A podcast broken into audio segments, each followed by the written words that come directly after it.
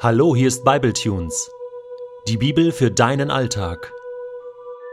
Der heutige Bible Tune steht in Richter vierzehn, die Verse eins bis zehn und wird gelesen aus der Hoffnung für alle. Als Simson sich einmal bei den Philistern in Timna aufhielt, sah er dort eine junge Frau, die ihm besonders gefiel. Er kehrte nach Hause zurück und erzählte seinen Eltern von ihr. Ich habe in Timna eine junge Philisterin gesehen. Sorgt dafür, dass ich sie heiraten kann. Seine Eltern erwiderten: Gibt es denn keine Mädchen hier in unserem Stamm oder unserem Volk? Musst du wirklich zu den Philistern gehen und dir bei diesen unbeschnittenen Heiden eine Frau suchen? Doch Simson blieb hartnäckig.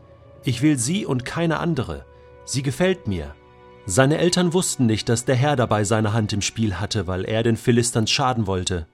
Denn zu dieser Zeit herrschten die Philister über die Israeliten. Simson brach mit seinen Eltern nach Timna auf.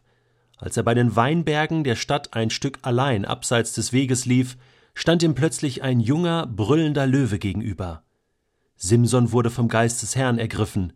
Er zerriss den Löwen mit bloßen Händen, als wäre es eine kleine Ziege. Seinen Eltern erzählte er nichts davon. Er besuchte die Philisterin und sprach mit ihr. Sie gefiel ihm gut.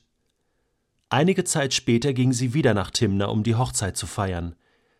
Vor der Stadt bog Simson vom Weg ab und sah nach dem toten Löwen. In dem Kadaver entdeckte er einen Schwarm Bienen und Honigwaben. Er nahm den Honig heraus und begann ihn im Weitergehen zu essen.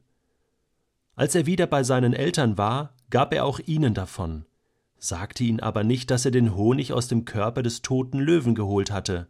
In Timna ging sein Vater zur Familie der jungen Frau, während Simson als Bräutigam das Fest vorbereitete. So war es damals Sitte. Mein lieber Simson, wenn ich dein Leben von deinem Lebensende her betrachte, dann fällt mir auf, dass dein eigentliches Scheitern mit einer Verkettung von vielen kleinen und unscheinbaren Fehlern und Entscheidungen zusammenhängt. Eins steht für mich fest: Die Berufung Gottes über deinem Leben war groß, der Auftrag und die Verantwortung auch. Deine Stärke und dein Potenzial war riesig. Du hast trotz deiner Schwächen immer versucht, das Beste für Gott und deinem Volk herauszuholen. Wie das Ergebnis zu bewerten ist, das muss letztlich Gott entscheiden. Ich möchte dein Lebenswerk auch nicht kritisieren. Ich möchte nur verstehen und aus deinen Fehlern lernen und viele andere mit mir. Nicht mehr und nicht weniger. Deswegen habe ich heute diese Fragen an dich. Also, warum bist du überhaupt zu den Philistern gegangen? Deinen Feinden, um dich umzuschauen. War das eine erste Überheblichkeit, weil du um deine Stärke wusstest? Oder war es dein unbändiger Trieb, der dich in die Höhle des Löwen trieb? Einen Trieb, den du trotz deiner Stärke nicht bezwingen, nicht eindämmen konntest? Warum hast du dann nicht auf das wertvolle Feedback deiner Eltern gehört? Sie hatten doch recht, wollten dir damit helfen. Bestimmt hat es damals auch tolle Frauen in Israel gegeben, wie heute, oder nicht? Aber du wolltest ja deinen Kopf durchsetzen, mit dem Kopf durch die Wand. Was ging da genau in deinem Dickkopf vor?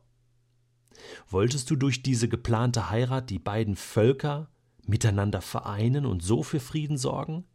Ein fauler Kompromiss, was sich später auch herausstellen sollte. Sie gefällt mir, sagst du, und das klingt stark nach einem Satz, den wir heute auf einem bekannten sozialen Netzwerk benutzen, ist aber sehr oberflächlich gemeint und kann sich sehr schnell wieder ändern. Was du nicht wusstest, Simson: Gott hatte die ganze Zeit seine Hände im Spiel. Er wollte dich gebrauchen, konnte aber sehr oft nicht, weil du dich nicht im Griff hattest. So ging es also wieder nach Timna zu deiner Angebeteten. Aber nicht auf dem direkten Weg. Du nimmst einen Umweg. Und was für einen? Die Weinberge interessieren dich plötzlich. Dabei war es dir als Nasiräer doch untersagt, dich von Trauben und Rosinen in jeglicher Art zu ernähren. Also was um Himmels Willen hattest du da zu suchen? Hat es dich wieder einmal gereizt, die Gefahr zu suchen? War es die Neugier, die ein verbotener Weg weckt? Da kommt ein junger, starker Löwe und brüllt dich an. Ich bin überzeugt, dass Gott dich damit in dein eigenes Spiegelbild hat schauen lassen. Der Löwe, das bist du, Simson. Und was machst du? Du zerreißt den Löwen. und damit dich selbst. Gut gemacht, du starker Held, ein Löwe weniger in dieser Welt.